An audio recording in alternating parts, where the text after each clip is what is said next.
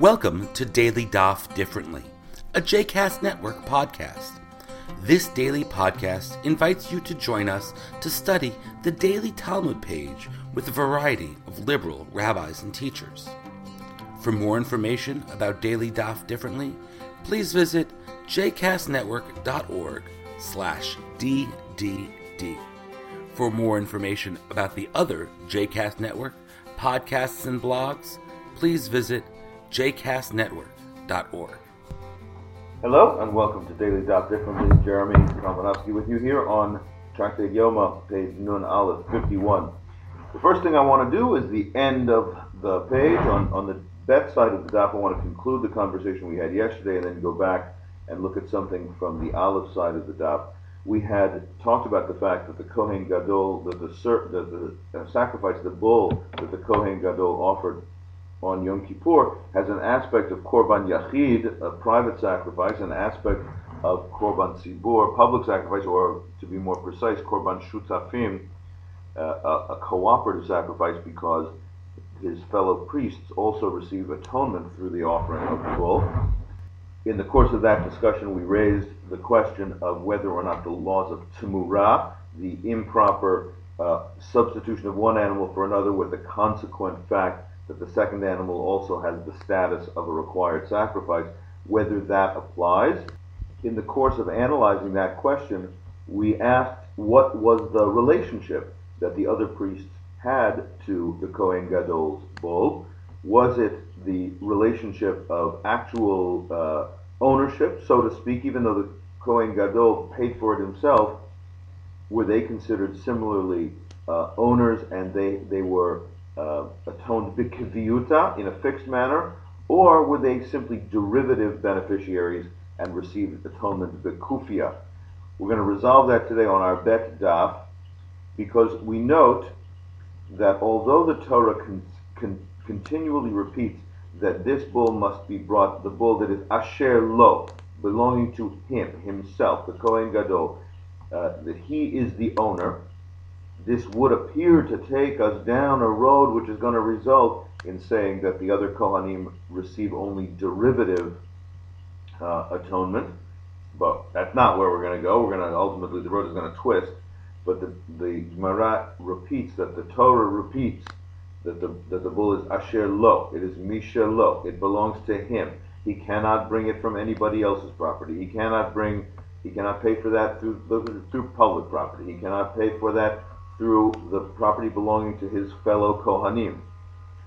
Uh, if that's the case, says the Gemara, since the Kohanim, the fellow Kohanim, have no financial stake, how can they receive any atonement? Elashani be Giza de Aharon, de Afkare Rahmana Gabe Echav HaKohanim, that just as the case of a Timurah, of a substitutionary sacrifice, that the property that belongs to Aaron himself is considered ownerless with respect to his fellow Kohanim. That is to say, the other Kohanim are also owners of Aaron's property. Hachanami uh, Shani Be Giza de Aharon. So Aaron's personal property, yes, he paid for it himself, but Afkere Rachmana Gabe Echav HaKohanim, Harachmana, the, the merciful one, that is to say, the big G, God uh, uh, re- rendered his property cooperative with respect to the other Kohanim. In other words, the metaphoric transfer of ownership of the Kohen Gadol's personal property to the other priests means that they have direct and not indirect atonement. You're gonna have you're gonna have some indirection. Either the Kohen Gadol is the sole owner of the property and the atonement that come to the fellow priest is derivative, or the, the uh, property ownership becomes itself metaphoric and all the priests have a share in that property and hence they are literal uh, owners of the bull itself. So according to this approach to the question that says that the bull is more like a korban yachid, more like a private sacrifice, there is a shutafin aspect, a cooperative aspect to what is essentially a private sacrifice. But I, I would say that the Talmud has not utterly resolved that it's not in some way also a korban tzibur. Again, as I said yesterday, it's it's like light. both a particle and a wave, given on how, depending upon how you uh, construe it. Each of those is true in a certain aspect. Now, before we leave today's page, I just want to note one other thing back on the A side of the page, 51, uh, on the A side of the page, where a reference is made to something on yesterday's page that that Pesach, the Pesach offering, the Paschal lamb, was considered a, a korban yachid, and the Chagiga offering, the pilgrimage offering that people would make when they made pilgrimage to Jerusalem on Passover, Shavuot, or Sukkot, and I should say not or, uh, and Sukkot, uh, that was considered korban sibor, public offering. Well, what's confusing about that is that each of those are not paid for by public funds. Um, they are they are indi- they're not paid by public funds. Individuals gather together and buy them. Their their uh, provenance looks similar in both cases. So why is one korban yachid and one korban sibur? Why is the Passover offering a private offering, and the public offering and, and the Chagiga a public offering? The Talmud appears to answer this question in, in a interesting way, uh, counterintuitive way. It says that what determines a public versus a private offering is that they are offered bikinufia in a large crowd.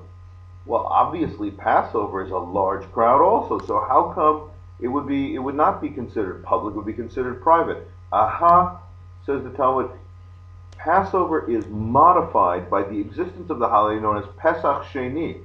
Some of you will remember that in the book of Numbers, it's related that some uh, individuals came to Moses and said, said to him, We missed the covenantal communal ritual. We missed Passover because we were ritually impure and we could not participate. Moses says to them that one month after Passover, uh, you can do a second offering, a second chance as it were, at, at participating in the communal ritual. That's called Pesach Sheni, and it is not offered bikinufia, a large, a large public gathering. So therefore, Pesach, according to our page, has an aspect of that of that uh, uh, status of korban yachid, a private and not mass offering. All right, thanks for learning today's page with me, and I look forward to learning with you again tomorrow. I hope you've enjoyed today's episode of Daily Daf Differently and that you'll join us again tomorrow for a new page. The music at the open and close of this episode is Ufros from the Epichorus album One Bead, available on Bandcamp, iTunes, and Spotify.